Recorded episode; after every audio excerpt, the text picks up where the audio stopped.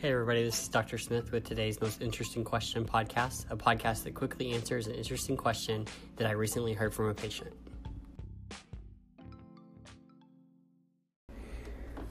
Today's most interesting question How can I know if my child's constipation is something more dangerous that I should be worried about. There are basically nine signs you can look for. The first is constipation that's been present since birth or early infancy. The second is constipation that comes along with any other symptoms like fever, vomiting, or diarrhea. The third is when there's bleeding or stool. Uh, coming, um, coming out from the rectum where the stool exits the body. The fourth is swelling or distension of the belly.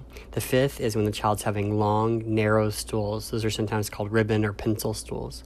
Number six is when the child is having urinary accidents or recurrent urinary tract infections. Number seven is when the child is having poor growth or weight loss. Number eight is when the child has other non abdominal or non belly symptoms like weakness or abnormal sensation in the legs or other neurologic symptoms. And the ninth and final one is when the child has abnormal findings in the lower back, like a birthmark or hair along the area of the spine or the area at the top of the buttock region.